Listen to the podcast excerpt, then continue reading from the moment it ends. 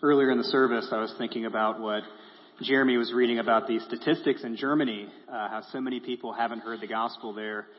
And one of the conclusions I came to is, you know, it really just illustrates the desperation in Germany if they would take someone like Jeremy. So they are a, it's a lost country. So somebody had to bring him back down to earth, which that's kind of my, mine and Jeremy's relationship. But, uh, in all seriousness, please pray for Jeremy and pray for other missionaries as well. Now again, thanks for being here this morning at Prairie View on Mission Sunday, on Kids City Sunday. Uh, we're happy that you're all here. And last week we started a new sermon series on lost arts of the Christian life. And what we're talking about are skills, practices, and priorities that scripture encourages or even commands. We're talking about skills, practices, and priorities that Christians throughout history have found to be incredibly valuable and extremely helpful. And yet, for some reason, these things have been neglected or abandoned, lost by Christians today. And so my hope is that as we examine these lost arts of the Christian life, that we might rediscover their worth, and that we may even put in the hard work it will take to recover them. So we started by looking at the lost art of discernment. And we saw that discernment is closely associated with wisdom in the pages of Scripture. We defined it as the ability to see through things, the skill of making good judgments when the right decision might be a little obscure. And we saw that discernment is not just a gift given to a privileged few within the church. Discernment is a discipline that every believer is called to pursue. And then I argued that discernment is just as necessary for the Christian life as ever. We live in a world full of both good and bad. We regularly face decisions and situations that Scripture may not directly address. And so in a world like this, if our desire is to make good, godly decisions, then we need discernment. May we pray for God to give it to us. Discernment is for our benefit in order that we might recognize the good from the bad and choose the good. Discernment can help us and help those around us flourish according to God's standards, and they can build up the church. And then last but not least, living with discernment brings glory to God, which is all the motivation that we need to pursue it. But today the lost art that we're going to focus on is the lost art of education. Now you hear that word education and it seems like a very broad topic. There are a million different directions you could go in when talking about education. But the main angle that we'll come at it from today is the idea of passing down the faith to those who come after us. Now some of you may have already checked out because you assume that this is going to be just another parenting sermon. And you know, it just doesn't really apply to you if you don't have kids of your own or if your kids have grown up. But I hope that this is much more than just another parenting sermon. Because every single believer has a vested interest in educating the next generation about God. And every single one of us in the church has a part to play. So, open up to Exodus chapter 12, verse 21. Feel free to use the Bibles we have here if you didn't bring one, and take a Bible home if you don't own one. But before we go further, Let's pray together as a church. Father, thank you for this morning. Thank you for this time that we have together. Father, thank you for the people in this room. People that we know, people that we don't know, faces that we haven't seen in a while. Father, thank you for calling us all here and calling us to worship and giving us this wonderful privilege, uh, this wonderful opportunity to worship you together.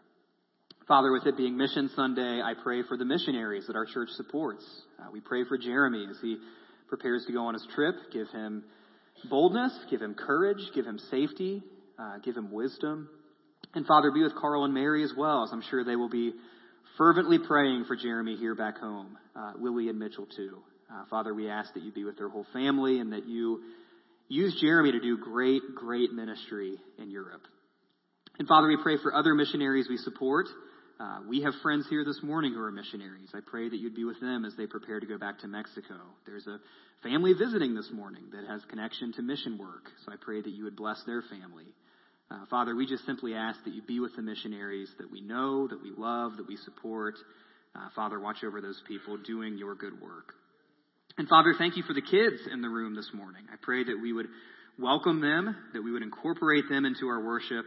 Uh, Father, help us let them know uh, that they are a part of this church, uh, that they are created in your image, uh, that you care deeply about the next generation. And I pray that we would care about them as well. And Father, be with us as we read your word this morning. I pray that your word and your spirit would convict us and encourage us and challenge us and remind us of all the things that we need to know, all the things that we need to hear, and that we might put them into practice for your glory. And Father, as Zach mentioned in communion, thank you for the hope, the confidence, the assurance, the salvation that we have through your Son, Jesus Christ. Nothing that we do here would matter if not for Jesus Christ. Uh, and so, Father, we give you and we give your Son all the glory. We ask this all in Christ's name. Amen. Well, if you watch the news, you may have heard about the recent nationwide college admissions scandal. And that was the story where wealthy parents, some of them CEOs of major companies, some of them celebrities, even Aunt Becky, committed crimes to get their children into some of the most highly respected colleges in the country, often without their child's knowledge. Officials at various schools were bribed. Athletic scholarships were given to students who don't even play sports. Test scores were inflated or the test was taken by someone else on the child's behalf. It's a huge scandal. But if you're a half, glass half full person, you may find yourself sympathizing even just a tiny bit with these parents. You could say that they were just blinded by their love for their children. They just wanted their kids to get a good education. They just wanted to set them up for success. I mean, isn't that what any good parent wants? To these people, their child's education, or if you're a glass half empty person, having a school's name on their child's resume, was worth absurd amounts of money. It was worth the risk of jail time. It was worth the potential loss of their careers and their reputations. In one way or another, you could say that these people cared deeply about education. Well, education is important in the church as well. But lately, the picture hasn't looked all that great. Many of us have seen studies done about the lack of biblical literacy among young people. There are studies done showing that many young Christians hold doctrinal stances that are downright heretical. Research shows that young Christians are caving on moral issues that Scripture and the church have always spoken clearly about. The alarm bells are being sounded for the increasing number of young believers who leave the church at the first chance they get. Now, on the one hand, a lot of this isn't all that new. This isn't the first time that Christians and churches have worried about these trends, and so maybe we shouldn't totally panic. But on the other hand, if you care at all about passing down the faith to the next generation, it is impossible to read those numbers and not be disturbed. So many churches, many Christian leaders, many denominations are writing books and spending money and holding conferences and hiring consultants and improving marketing and pioneering all kinds of cutting edge programs to try and reverse these trends. To try and do a better job of educating the next generation in the faith. Well, unfortunately, I'm not going to do any of that stuff today. I don't have a revolutionary strategy to propose. I don't have some exciting resource that will be the silver bullet solution to reverse those trends and ensure that every young person at Prairie View Christian Church will be perfectly educated about our faith and will be a guaranteed follower of Jesus for the rest of their days. I can't do that. But what we can do as a church is remind ourselves about some of the basic teachings of Scripture when it comes to educating the next generation about our faith. And once we've done that, we can discuss how what Scripture says might translate to us today. So let's start in Exodus 12, verse 21. Then Moses called all the elders of Israel and said to them, Go and select lambs for yourselves according to your clans, and kill the Passover lamb. Take a bunch of hyssop and dip it in the blood that is in the basin, and touch the lintel and the two doorposts with the blood that is in the basin. None of you shall go out of the door of his house until the morning. For the Lord will pass through to strike the Egyptians. And when he sees the blood on the lintel and on the two doorposts, the Lord will pass over the door and will not allow the destroyer to enter your houses to strike you. You shall observe this rite as a statute for you and for your sons forever. And when you come to the land that the Lord will give you, as he has promised, you shall keep this service. And when your children say to you, What do you mean by this service? Mom, Dad, what are you doing? You shall say, It is the sacrifice of the Lord's Passover for he passed over the houses of the people of Israel in Egypt when he struck the Egyptians, but spared our houses. And the people bowed their heads and worshiped. So many of you have heard this story before from the book of Exodus. There's one final plague sent from God that will convince Pharaoh to let the Israelites go. But before that plague comes, God warns the Israelites to sacrifice a lamb Put its blood around your doors. That way the plague won't touch you. But one of the biggest emphases of this passage that we just read, one that's easy to overlook, is what the Israelites' children will think when year after year after year their parents keep doing the same thing. The parents are commanded to go out, sacrifice a lamb, put the blood around their doorposts over and over and over again, even when Egypt is in the rearview mirror, even after the plague has passed. The Israelites are to keep doing this over and over and over again, year after year after year, in order to educate their children about who God is and what God has done for them. That's the purpose of it. And then after the Exodus, as the Israelites prepare to finally enter the promised land, the same point is made yet again. Tell your children who brought you here. Deuteronomy chapter 6, starting in verse 4.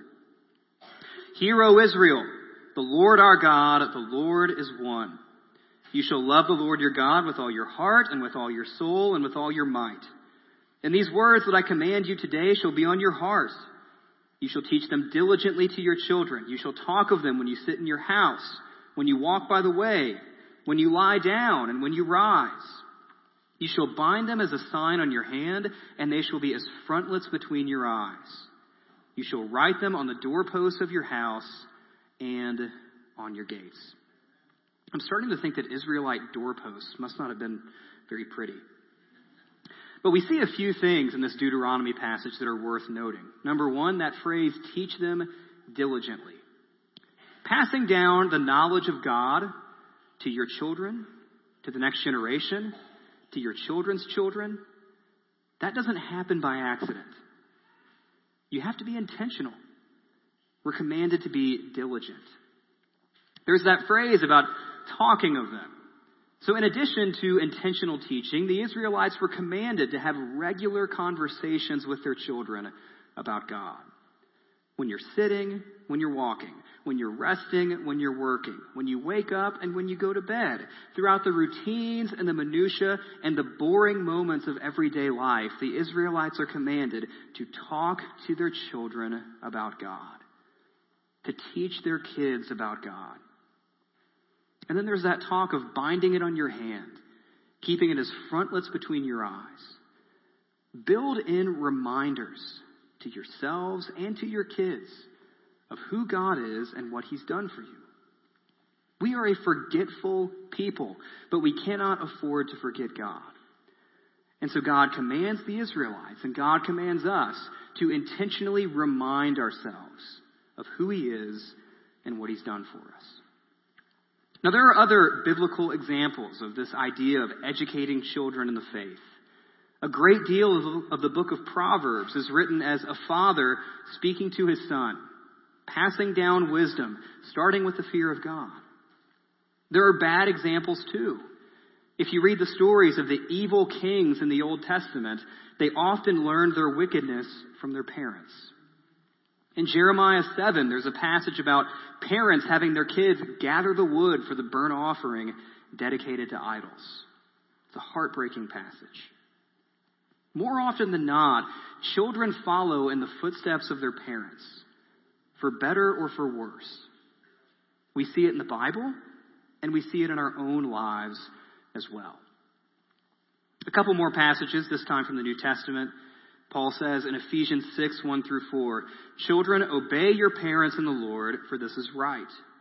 Honor your father and your mother. This is the first commandment with a promise. That it may go well with you and that you may live long in the land. That's a quote directly from the Ten Commandments. Fathers, do not provoke your children to anger, but bring them up in the discipline and instruction of the Lord. So Paul reminds his Christian readers of our responsibility to pass down the faith to those who come after us. But he also offers that warning that we not discourage them, that we not burn them out, which is certainly a temptation for any parent. But then maybe one of my favorite biblical examples on this topic of education, passing down the faith, comes in the form of Paul's relationship with Timothy. Now, we know next to nothing about Timothy's father. And the little bit that we do know about Timothy's father tells us that he wasn't a believer. And yet, Paul repeatedly refers to Timothy as his son. He calls him his child.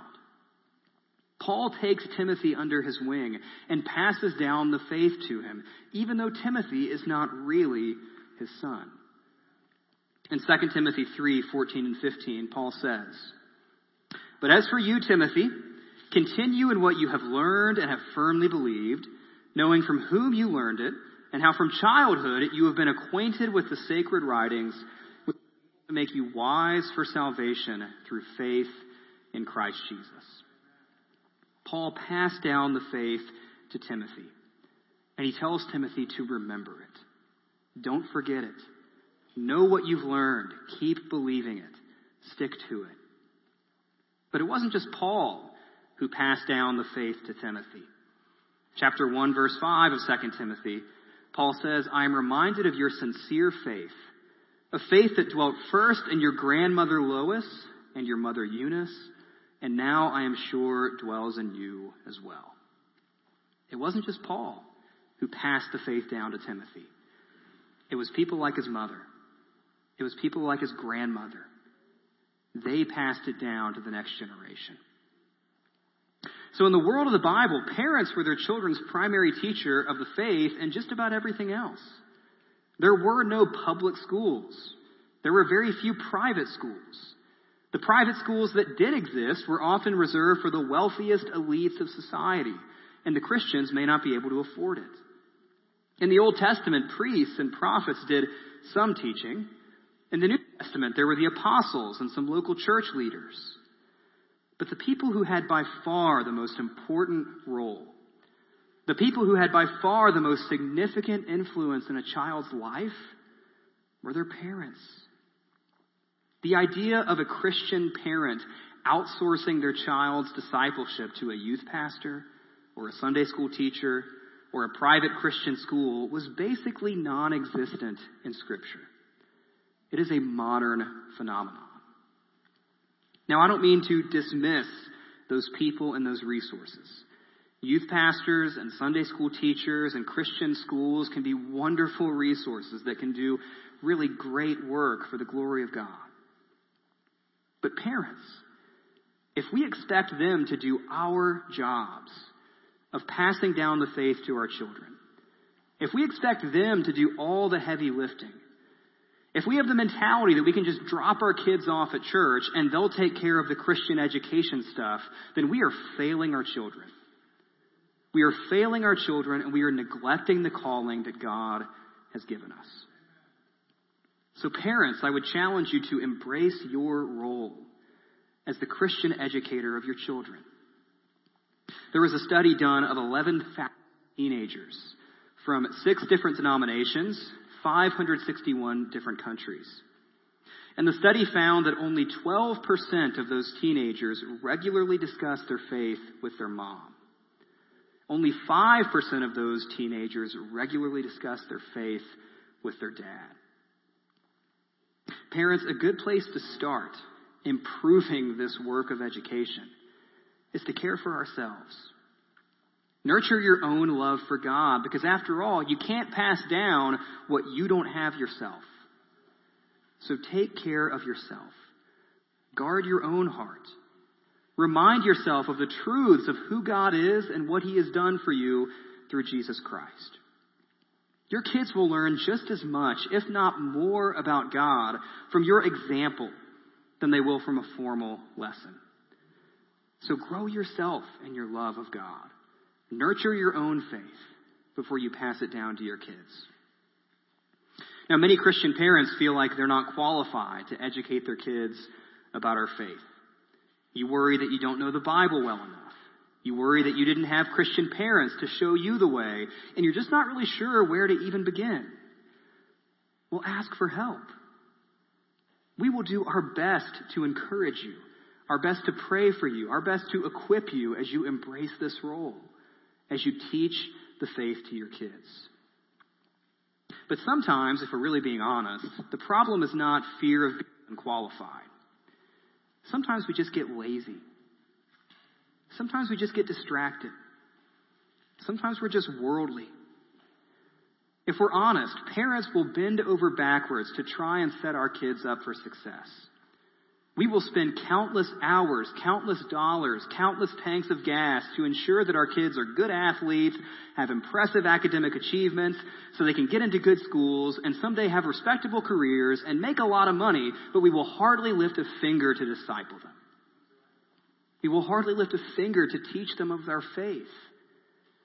May we repent of that sin. Now, I'll be the first to admit that I'm not a great example of many of the things that we're talking about. These different ideas suggested of teaching our faith to our kids.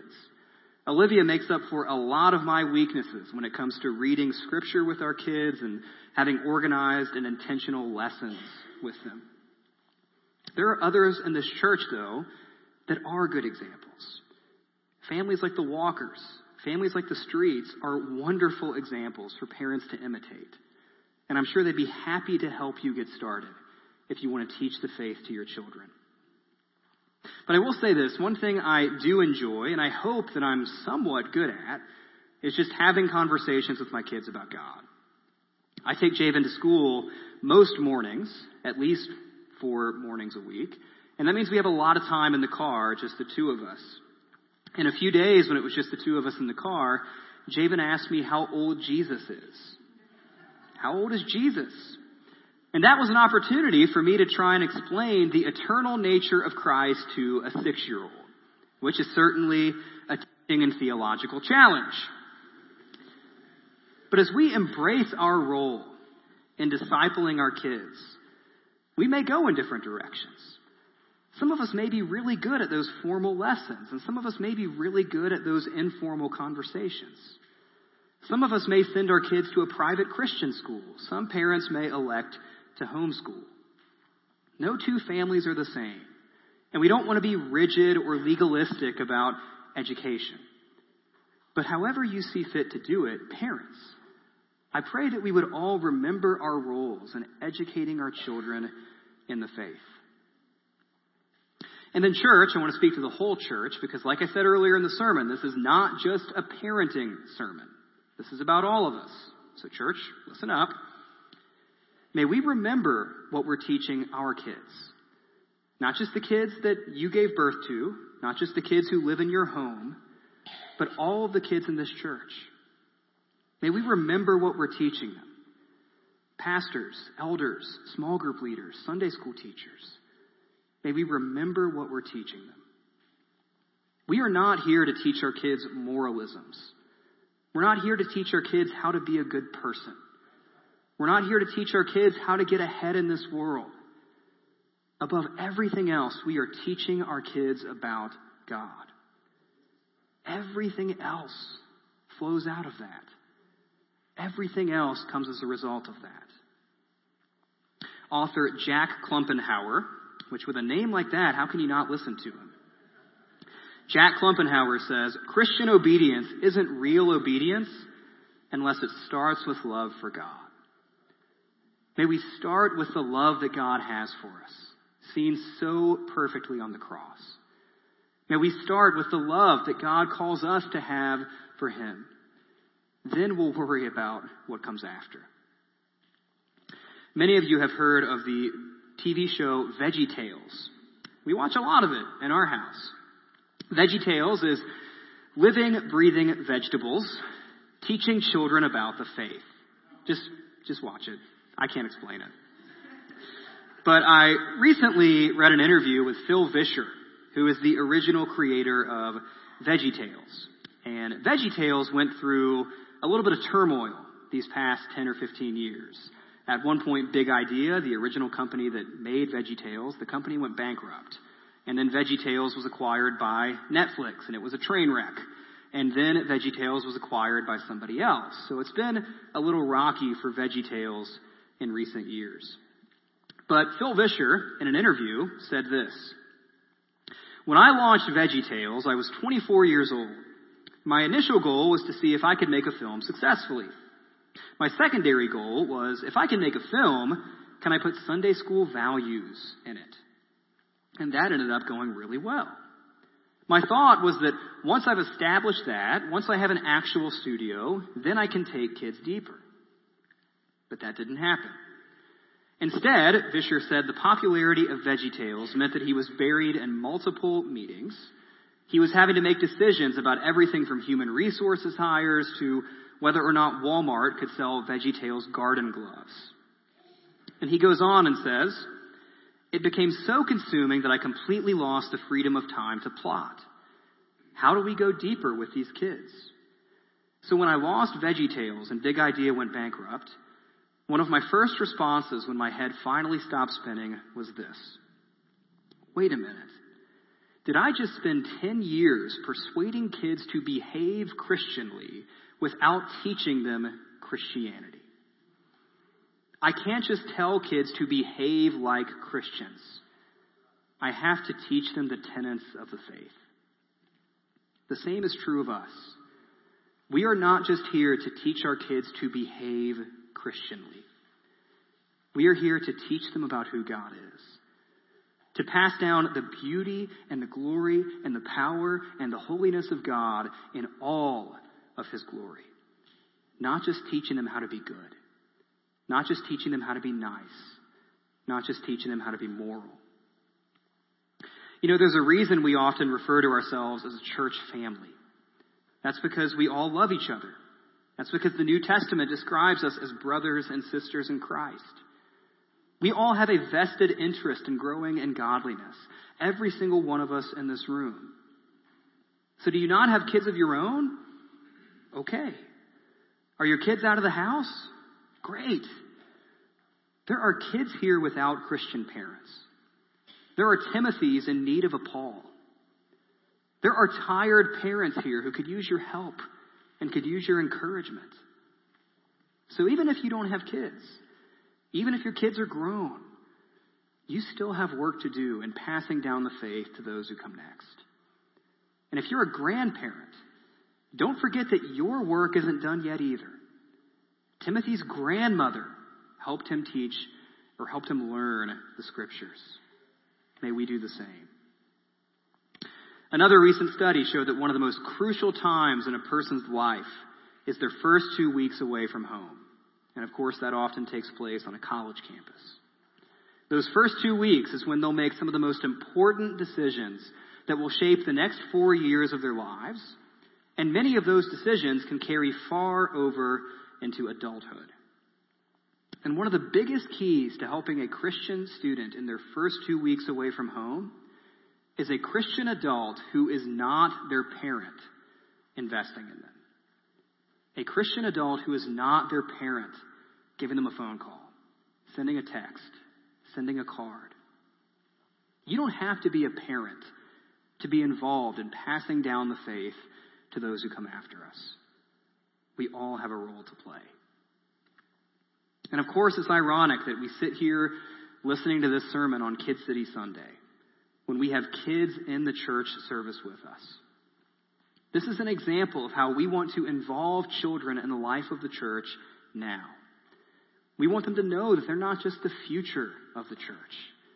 They are part of the church at this very moment. Part of Kid City Sunday is giving our teachers a break. Yeah, that's part of it. But there's more to it than that. We want our kids to know that they are part of this church.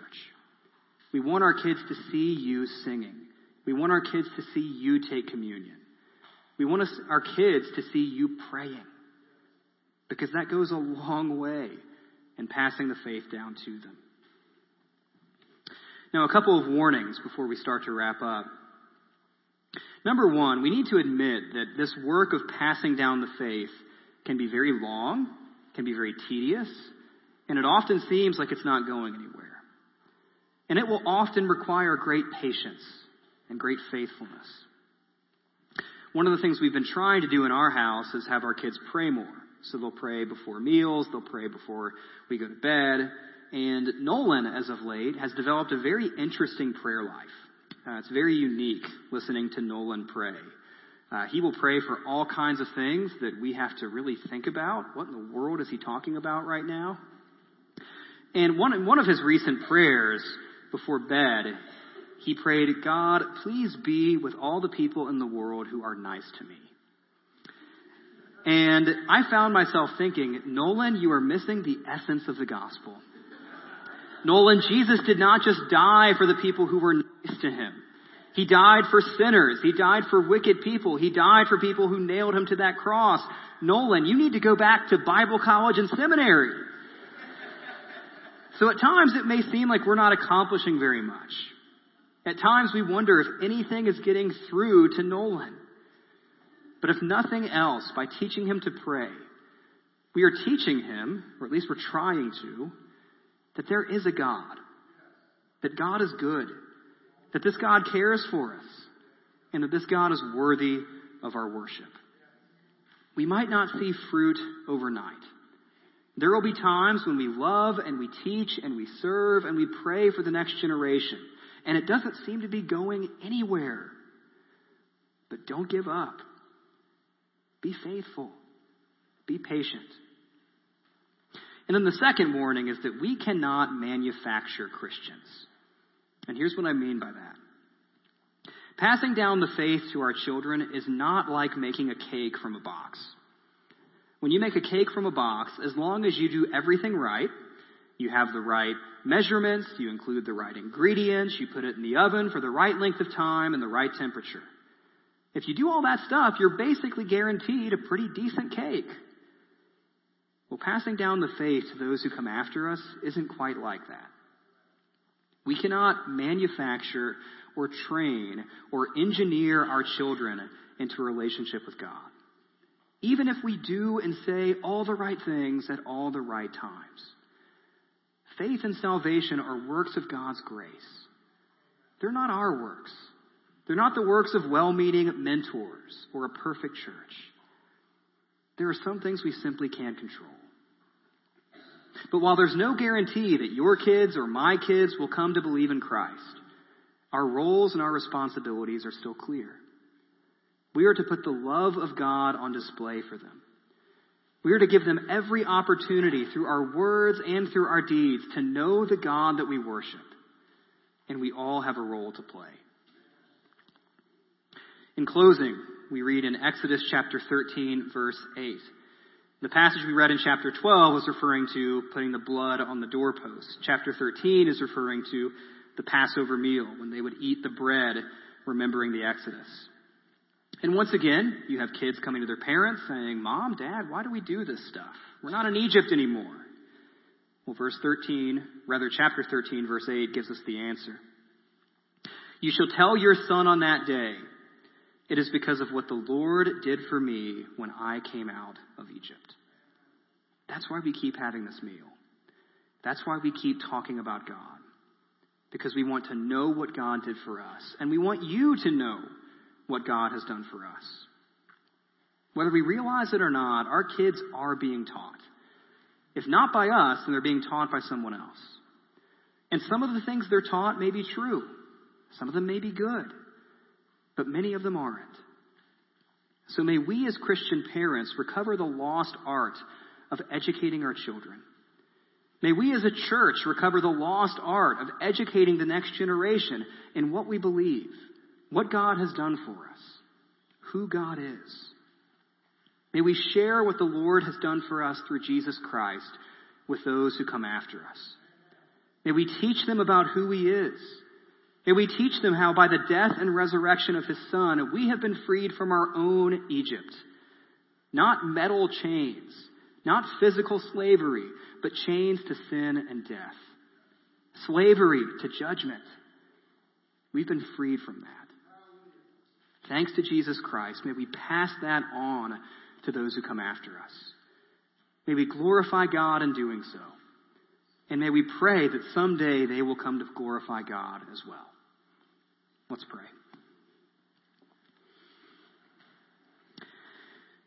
Father, again, thank you for this morning. Thank you for this time we have together.